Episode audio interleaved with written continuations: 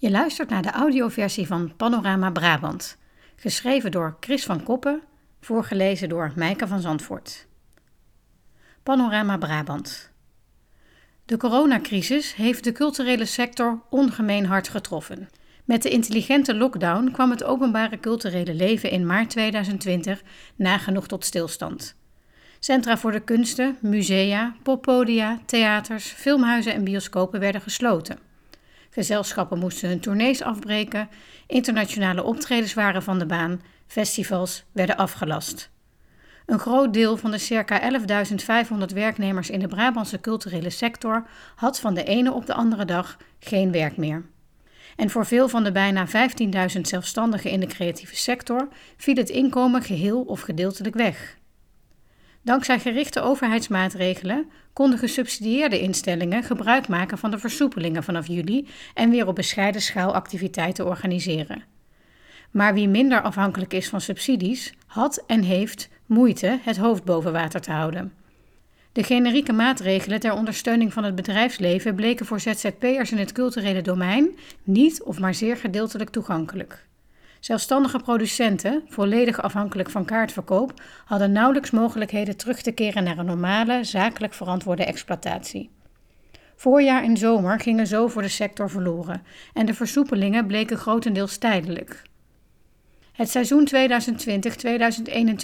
begon zonder veel perspectief op herstel. De zorgen domineren. Hoe lang zijn de verschillende overheden in staat en bereid de sector te ondersteunen? En fundamenteler, Komt de wereld van voor de coronacrisis wel terug? Crisis. Het is een existentiële vraag die veel verder reikt dan de culturele sector. De crisis van het afgelopen jaar heeft structurele zwaktes in het maatschappelijk en economisch bestel blootgelegd. We hebben, al dus de Wageningse bioloog Louise Voet in NRC Handelsblad, een economie gebouwd waarin we keihard sturen op verminderen van diversiteit Efficiëntie, kostenreductie, minimale voorraden, één toeleverancier, weinig afzetmarkten. Dat geeft allemaal zwakte in het systeem. Diversiteit geeft risicospreiding. Als het dan een keer misgaat, blijft er altijd wel iets over om mee verder te kunnen. Wij zijn van diversiteit naar monotonie gegaan, van specialisatie naar hyperspecialisatie. Zo hebben we ons heel kwetsbaar gemaakt. Door de gestage afbraak van handelsbarrières zijn heel complexe, wereldomspannende productieketens ontstaan, met just-in-time leveranties als uitgangspunt, waarbij het aanhouden van voorraden overbodig werd geacht. Het leidde dit jaar wereldwijd tot lege winkelschappen en acute tekorten aan essentiële genees- en beschermingsmiddelen. Het hangt samen met de financialisering sinds de jaren 80 van het bedrijfsleven Retain and Reinvest maakte als bedrijfsstrategie plaats voor downsize en distribute. In plaats van te investeren in de samenleving, in werknemers of in onderzoek dat de toekomstbestendigheid van de onderneming zou kunnen versterken, gingen ondernemingen spelen met geld. Topinkomens stegen, financiële buffers werden opgeofferd aan de inkoop van eigen aandelen, bedrijven werden volgehangen met schulden en zo gestructureerd dat belastingverplichtingen zo klein mogelijk werden. Zelfs bedrijven die de afgelopen jaren exorbitante winsten hadden behaald, bleken toen de crisis uitbrak voor hun voortbestaan afhankelijk van overheidssteun. De flexibilisering van de arbeidsmarkt heeft de kosten van arbeid voor het bedrijfsleven weliswaar sterk verlaagd, maar ook het economisch innovatievermogen aangetast en een ongekend sociaal probleem gecreëerd van onverzekerde en onderbetaalde werknemers zonder pensioen. Eind 2019 behoorde niet minder dan 39% van de werknemers tot deze flexibele schil, die bij het uitbreken van de coronacrisis direct de verantwoordelijkheid van de overheid werd. Het maakte de massieve en in vredestijd ongekende interventie door de staat die we het afgelopen voorjaar zagen onvermijdelijk.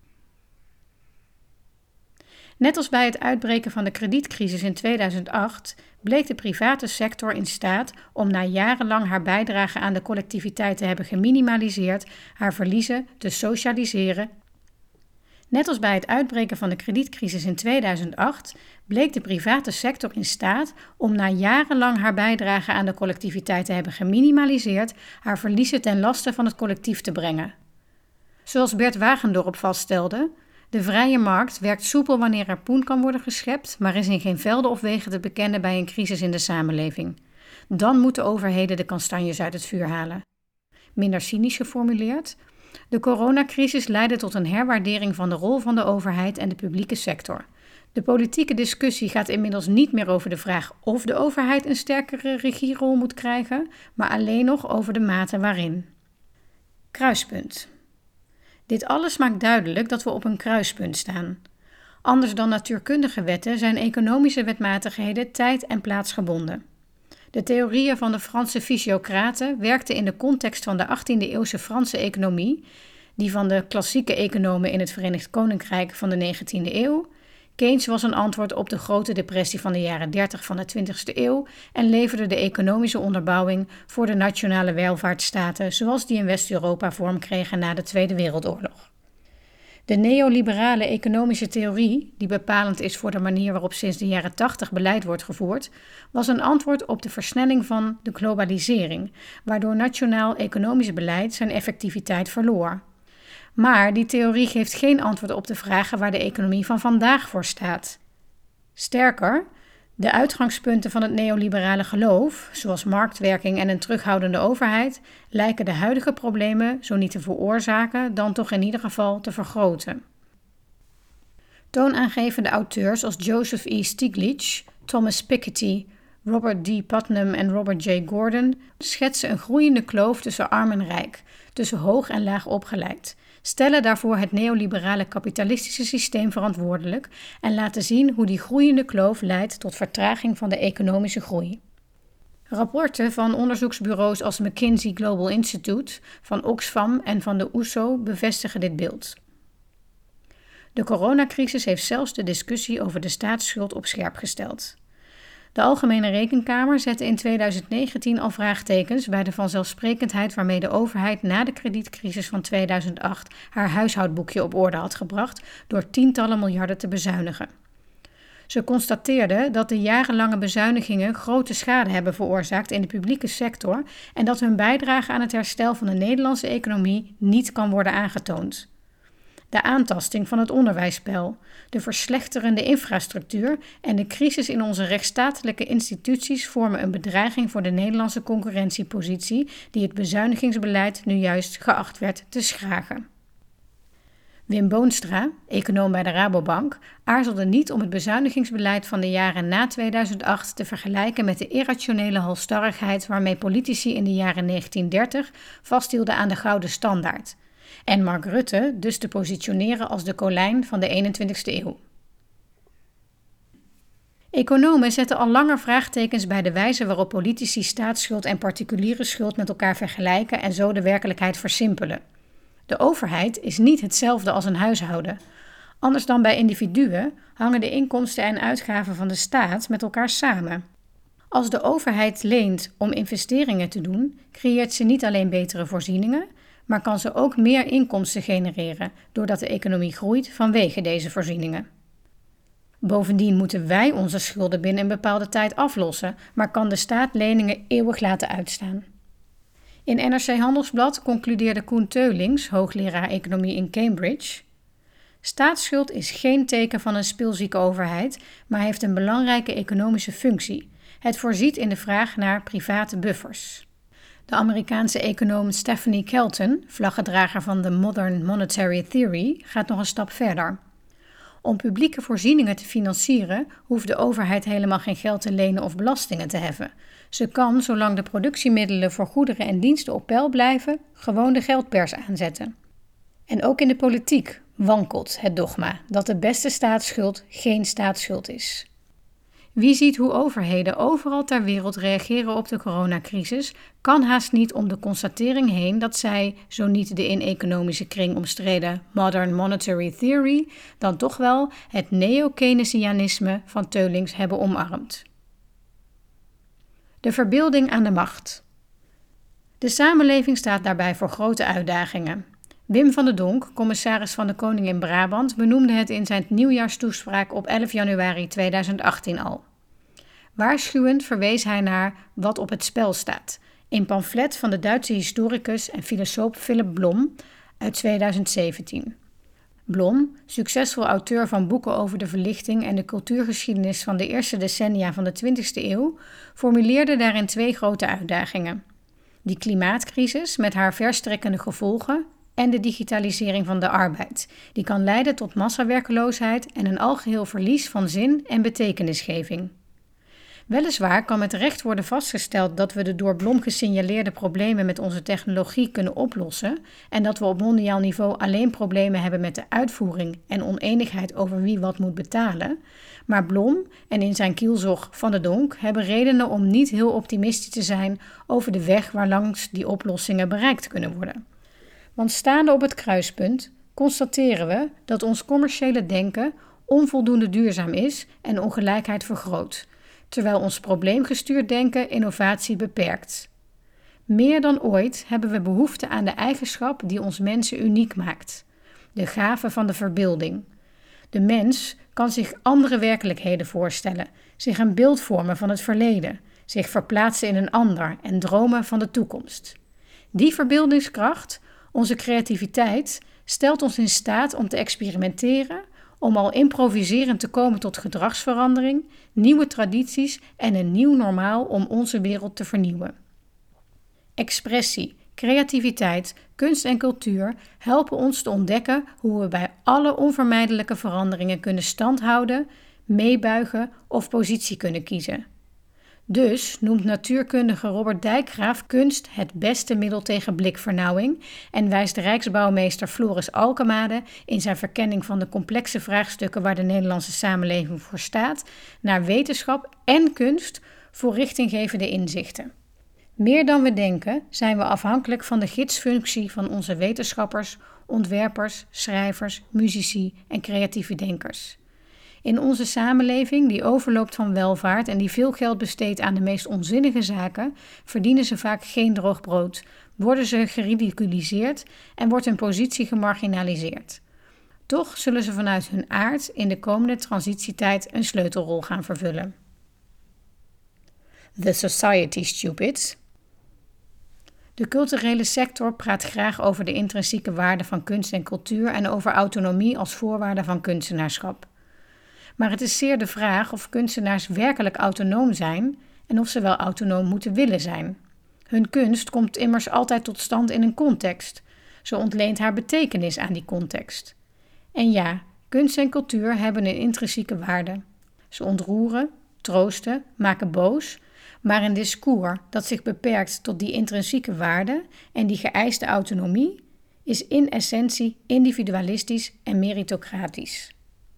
Het maakt de culturele sector buitengewoon kwetsbaar in een politieke context waarin het mantra geldt dat Sarah Bragt in haar theatermonoloog Being Wrong and How to Admit It een op haar carrière terugkijkende politicus in de mond legt. Als iedereen aan zichzelf denkt, wordt er aan iedereen gedacht. Het is kenmerkend voor een politiek klimaat dat sinds de jaren 80 wordt gedomineerd door een verhaal over de zegeningen van een kleine overheid, individuele verantwoordelijkheid en de onzichtbare hand van de markt, waarbij succes een persoonlijk verdienste is, achterblijvers hun lot aan zichzelf te verwijten hebben en van de burger een mate van zelfredzaamheid wordt gevraagd die het vermogen van velen te boven gaat. Dit verhaal definieert de maatschappij niet als samenleving, maar als vennootschap legitimeert een beleid dat de gemeenschap in hoge mate aan zichzelf overlaat en maakt die gemeenschap uiteindelijk dienstbaar aan private belangen. The Tragedy of the Commons. In dit verhaal is alles van waarde kwantificeerbaar, is er veel aandacht voor nut en rendement en veel minder voor nieuwsgierigheid, verbazing en verbeelding, en wordt vooral gevraagd naar hoe en veel minder naar wat of waarom. Onderwijs en cultuur worden dan een individuele verantwoordelijkheid, onderdelen van het particuliere domein. Hun collectieve maatschappelijke betekenis wordt zo niet ontkend, dan toch gebagatelliseerd. Dit voedt een klimaat waarin het allerminst vanzelfsprekend is dat kunstenaars voor hun artistieke prestatie een volwaardige beloning kunnen bedingen, waarin politici suggereren dat artistieke prestaties kunnen worden beloond met een kratje bier en artistieke producties in de eerste plaats worden gezien als het resultaat van individuele passie. Maar kunst en cultuur gaan over meer dan ontspanning en persoonlijke ontwikkeling. Artistieke producties zijn veel meer dan producties van mensen met passie. Ze hebben impact en leveren rendement. Maar denken vanuit autonomie en passie biedt niet de handvatten om dat rendement in bijvoorbeeld grondprijzen, horeca of product- en beleidsvernieuwing zichtbaar te maken en op te eisen. Dat vereist een verhaal over maatschappelijk rendement, waarin de culturele sector zich presenteert als onderdeel van een impactketen. Van arbeidsmarkt, werknemers, werkgevers, bedrijfsvoering, onderwijs en vestigingsklimaat naar creatief klimaat, burgerschap, activisme, politiek, cultuurbeleid en kunst als voortrekker. Dat verhaal kan langs tenminste drie lijnen worden verteld: een economische, een creatieve en een mythische. Het economische verhaal. De creatieve sector is een belangrijke factor in de Nederlandse economie. Hij is twee keer zo groot als de agrarische sector, vergelijkbaar met de bouwnijverheid en als geheel minder afhankelijk van subsidies en investeringen door de overheid dan bijvoorbeeld de landbouw en de wegenbouw. Het Britse onderzoeksbureau Nesta concludeerde in 2015 dat de werkgelegenheid in de creatieve industrie als enige bedrijfstak gedurende de kredietcrisis was blijven groeien.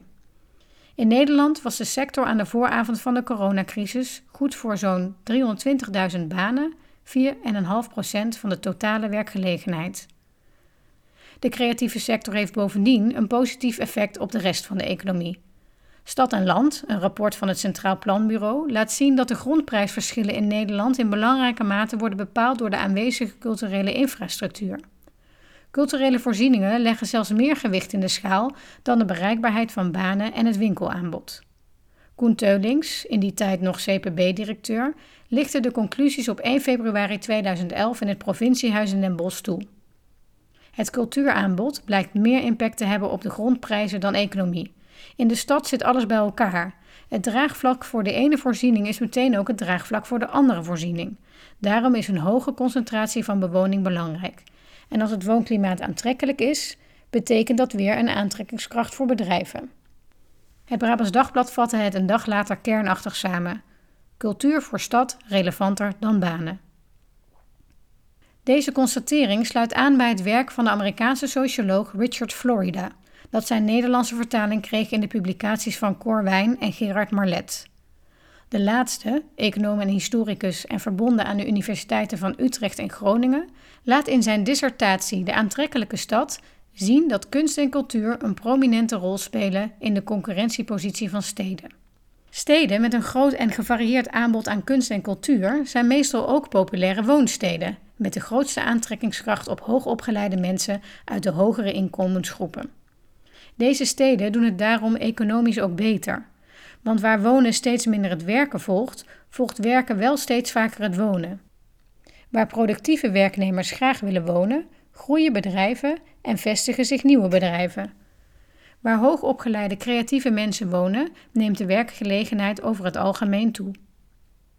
Bij de introductie van de editie 2011 van de Atlas voor Gemeenten over de waarde van cultuur voor de stad durfde Malet dan ook de stelling aan dat de macro-economische schade van de toen door staatssecretaris Halbe Zelstra aangekondigde bezuinigingen een veelvoud zou bedragen van het bezuinigde bedrag. Zijn gelijk haalde hij in 2019 toen de Algemene Rekenkamer haar analyse publiceerde van de effecten van het bezuinigingsbeleid in voorgaande jaren. Niet voor niets waren dan ook juist ondernemers heel kritisch over het cultuur- en onderwijsbeleid van kabinet Rutte 1 Tijdens de jaarvergadering van de Brabants Zeeuwse Werkgeversvereniging op 27 juni 2011 had voorzitter Peter Swinkels het over het rotte ei dat Halbe Zelstra had gelegd. Een jaar eerder waren 25 grote Tilburgse ondernemers al in het geweer gekomen tegen gemeentelijke bezuinigingen op cultuur.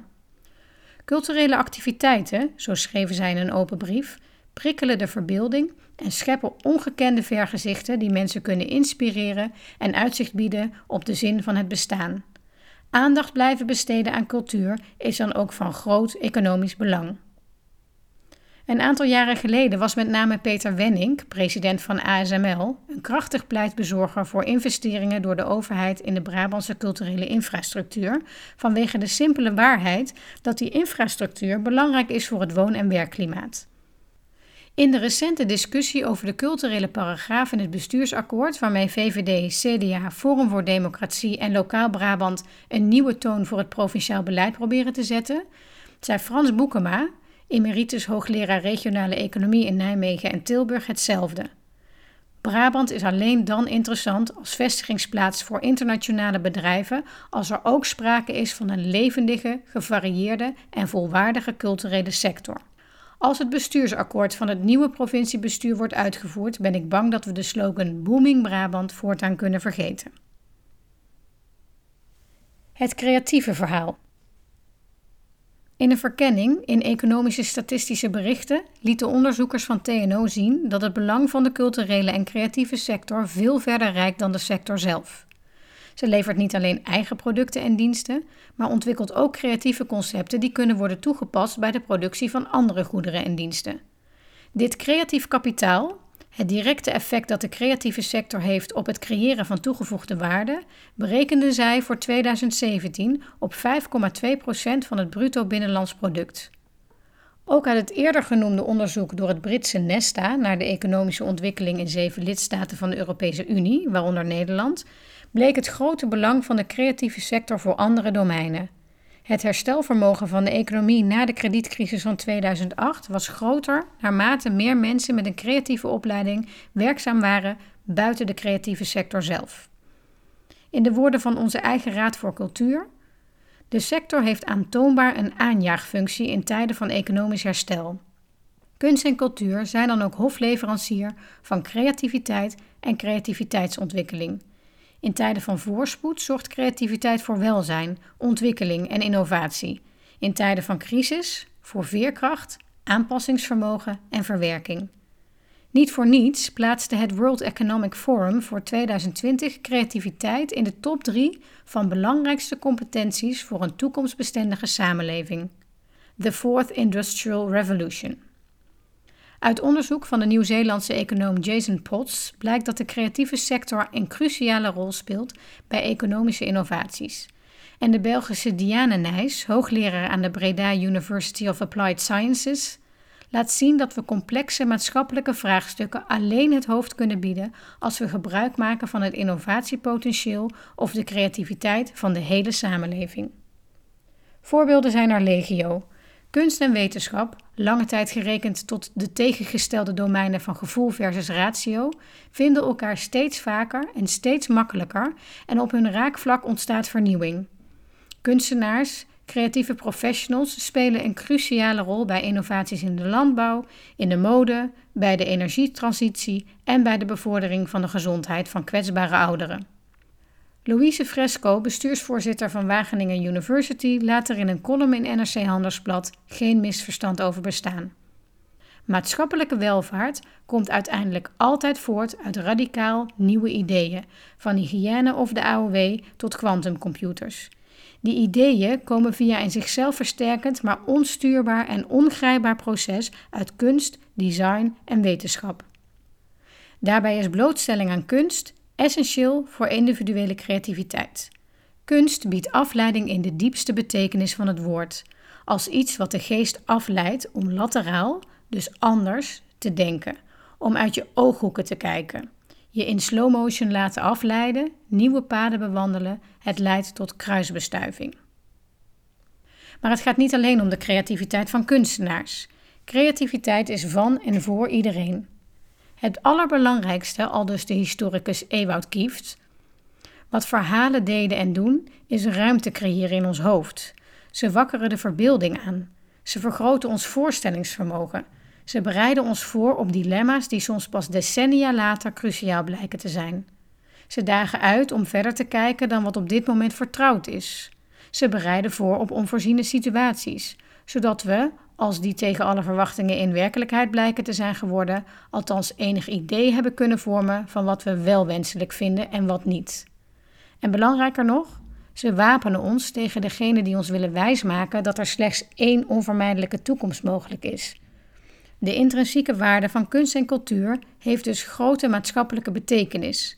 Ze is de ratio achter onze investeringen in cultuuronderwijs. Kunst en cultuur vormen de kern van onze kanon, de kennis die we overdragen. Cultuuronderwijs geeft zo vorm aan een van de belangrijkste opdrachten van ons onderwijs: socialisatie. Het legt de basis voor onze zoektocht naar gemeenschappelijkheid. Maar cultuuronderwijs in de vorm van passieve en actieve participatie is ook een paspoort naar de ontdekking van nieuwe werelden. Kunst en cultuur maken weerbaar en veerkrachtig, dragen bij aan burgerschap. De mythe. Een samenleving heeft samenhang nodig. Die samenhang wordt bedreigd door wat de Koninklijke Nederlandse Academie van Wetenschappen de balkanisering van de publieke ruimte noemde, waarin alleen nog met geestverwanten wordt gecommuniceerd en het gezag van traditionele autoriteiten, instituties en kennisspecialisten wordt ondergraven.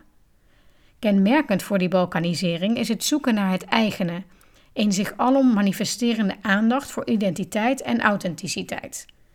Daarmee is als reactie op wat ervaren wordt als maatschappelijke fragmentatie niets mis, zolang we ons maar realiseren dat identiteit altijd gelaagd en veranderlijk is. Identiteit is een poging structuur te geven aan de chaos die onze werkelijkheid is. Ze is het product van onze verbeelding.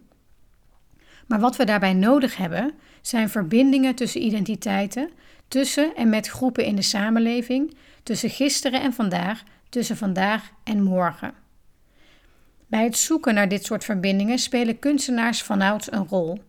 De oude Grieken vonden hun gemeenschappelijkheid in de verhalen van Homerus, de Romeinen in hun door Vergilius gecultiveerde Trojaanse afstamming.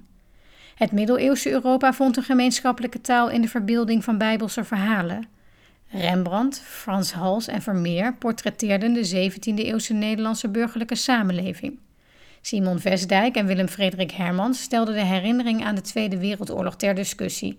In Pastorale 1943 en De Donkere Kamer van Damocles maakte de eenvoudige tweedeling van goed en kwaad, collaboratie en verzet, plaats voor wat historicus Chris van der Heijden later zou aanduiden als een grijs verleden. Kunstenaars geven uitdrukking aan de waarden en normen van een gemeenschap en verkennen tegelijkertijd de grenzen ervan.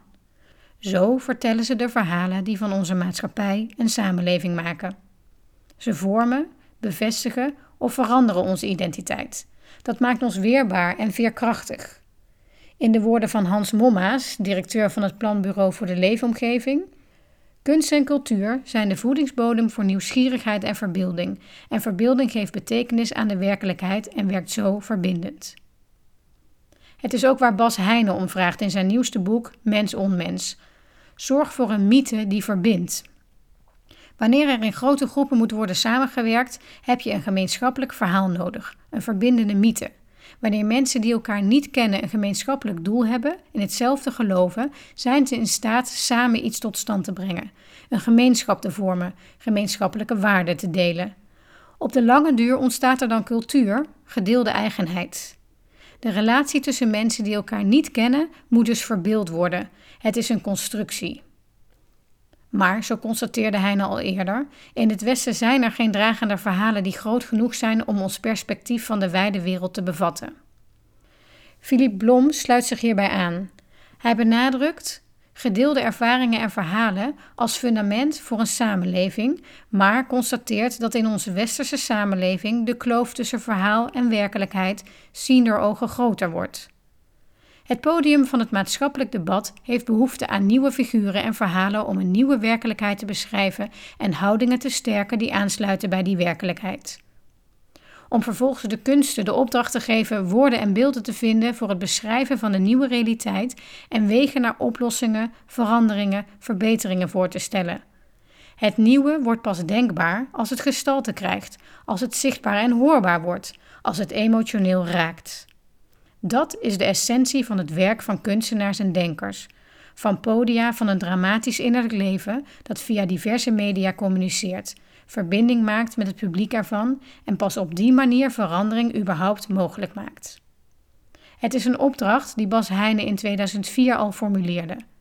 De kunst moet niets natuurlijk, maar dit is wat kunst kan: reële betekenis geven in een wereld die betekenisloos dreigt te worden. Brede welvaart. De intrinsieke waarde van kunst en cultuur laat zich dus moeiteloos vertalen in een verhaal over economie, creativiteit en integratie.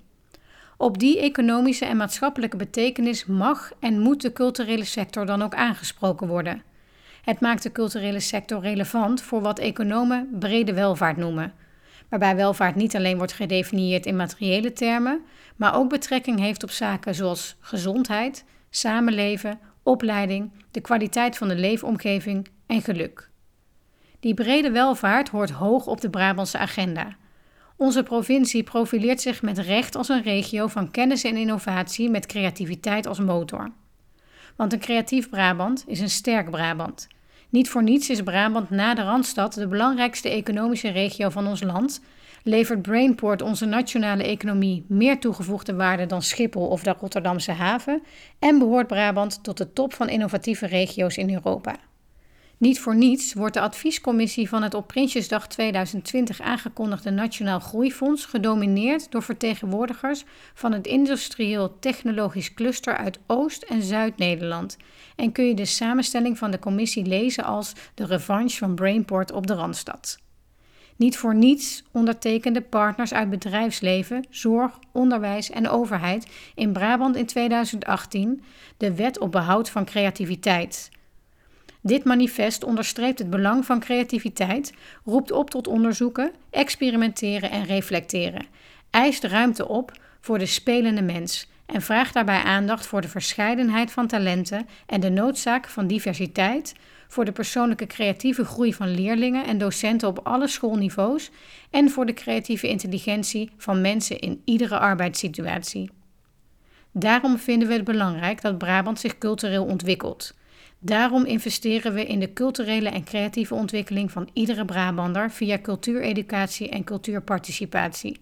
Daarom stimuleren we creatief toptalent door in te zetten op talentontwikkeling. Daarom versterken we ons profiel en onze positie in het landelijk discours via uitwisseling in internationale context. Daarom intensiveren we de samenwerking met andere domeinen om vanuit kunst en cultuur een bijdrage te leveren aan maatschappelijke innovatie groei en achterstand. Het beleid van de afgelopen jaren heeft geleid tot een cultuuraanbod dat in en buiten Brabant meer werd gezien en gewaardeerd. Het heeft Brabant zichtbaarder gemaakt op de culturele kaart van Nederland. Het heeft zich, met dank aan de regisserende rol van de provincie, met dank ook aan de samenwerking tussen de provincie en de vijf grote steden, inmiddels ook vertaald in een veel grotere bijdrage van het Rijk aan de Brabantse culturele infrastructuur. Toch moet worden vastgesteld dat de successen van het Brabantse cultuurbeleid zijn behaald met inzet van relatief bescheiden middelen. Met name op gemeentelijk niveau schiet het cultuurbeleid in Brabant tekort. Drie van de tien grootste Nederlandse gemeenten liggen in Brabant, maar geen van drieën behoren ze tot de top 10 van gemeenten die investeren in cultuur. In het CBS-overzicht van uitgaven voor cultuur per hoofd van de bevolking bevinden veel, vooral kleinere Brabantse gemeenten, zich in het zicht van de bezemwagen. Dat lokale tekortschieten is een belangrijke oorzaak van nog altijd de kwetsbaarheid van het Brabantse cultuursysteem, die ook zichtbaar werd in de belangrijkste conclusies van het nieuwste in juni 2020 gepresenteerde Waarde van Cultuuronderzoek. Brabanders zijn actieve cultuurconsumenten, maar ze zijn aangewezen op een relatief bescheiden culturele infrastructuur. Als we het aantal voorzieningen en het aanbod vergelijken met de andere elf provincies, staat Brabant gemiddeld op plaats 7. Brabanders zoeken hun hel daarom relatief vaak buiten de provincie. Dit alles zegt veel over het Brabantse woon- en werkklimaat. Over wat een vorige gedeputeerde het blijf- en vestigingsklimaat van de provincie noemde. Het is niet zo moeilijk een verband te zien met de permanente brain drain waar onze provincie aan onderhevig is. De trek van hoger opgeleiden naar de Randstad. Om een relatie te vermoeden met de verplaatsing door Philips van zijn hoofdkantoor naar Amsterdam en de beslissing van ASML om zijn wetenschappelijke campus in die stad te vestigen. Of met de moeite die Brabantse instellingen voor hoger onderwijs hebben om Nederlandse studenten van buiten de provincie te interesseren voor hun opleidingen. Blijvende vernieuwing. De conclusie kan geen andere zijn dan dat we behoefte hebben aan een culturele sector die onzekerheid omarmt, nood heeft aan onzekerheid, in staat is de wereld en zichzelf te herscheppen. Maar ook dat er een overheid nodig is die creativiteit stimuleert en legitimeert, om ruimte te kunnen bieden aan het initiatief van makers en culturele instellingen, om partner te zijn in kennis, netwerk en beleidsontwikkeling. Om nieuwe initiatieven aan te jagen met kennis en middelen, om samenwerkingsverbanden te zoeken waar iedereen zijn rol pakt en waar sprake is van gedeeld eigenaarschap, zodat we met elkaar de puzzel van een sterk, zichzelf voortdurend vernieuwend Brabant leggen. Want Brabant maken we samen. Ook nu. Juist nu.